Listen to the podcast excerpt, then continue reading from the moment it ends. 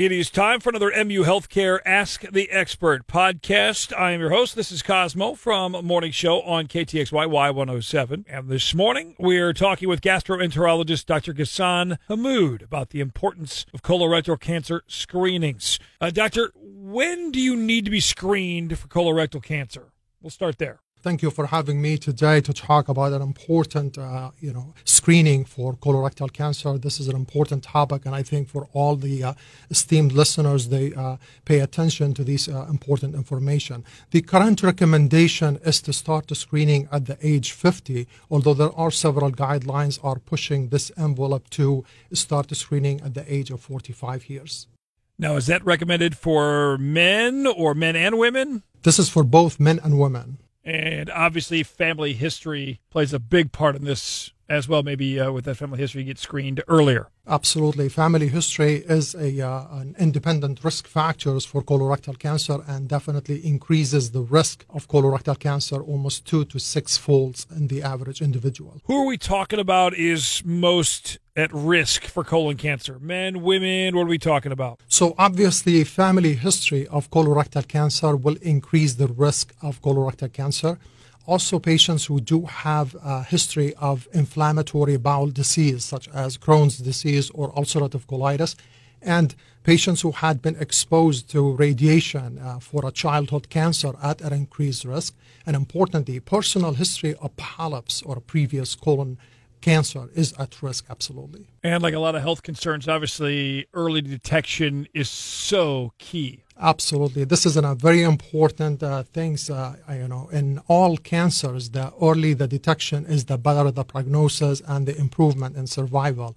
Uh, so, uh, having uh, detected in a small polyp or an advanced polyps in the colon and removing it, that will definitely improve patient survival. It is definitely a curable disease if you catch it early. It's a curable disease. It sure is. Absolutely. Early detection, so key. MU Healthcare Ask the Expert podcast is on. My name is Cosmo with Dr. Ghassan Hammoud from MU Healthcare Gastroenterologist. So we're starting to see these ads on TV, maybe some print ads too, for these mail-in or at-home colon cancer tests as an alternative to a traditional colonoscopy. Can you give us more info about these? The mail-in uh, stool sampling, it's an, a convenient uh, way of screening an average risk population or average risk uh, uh, individual for colorectal cancer.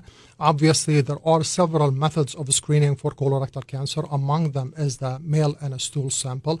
And there are others such as an endoscopic uh, visualization of the colon and then detection of these polyps and removing them. The mail in a stool sample is a convenient uh, test. It does not take you away from work. It does not take you away from uh, family. It does not need a prep. It does not need a dietary restriction. So it is a good test for screening. Importantly to know that the sensitivity of this test is good for overall cancers, reaching about 92%. However, it did drop more than 50% if you look for a small polyps, uh, 10 uh, millimeter and less. Uh, important to know as well that colonoscopy has a higher sensitivity for detection of colorectal cancer, even for a polyps 10 millimeter and less, reaching about 95%. So these are both effective, uh, but don't or shouldn't replace colonoscopy, right? They, they're both actually they're both in the guidelines for screening for an average risk patient okay. for colorectal cancer. But uh, and, and one of them, if the person is opted to do an, uh, a mail-in test, uh, they need to know that this test may need to be repeated uh, once. Um, every one to three years, while a colonoscopy can be done and give you an, a very nice period of almost 10 years if there was no polyps detected.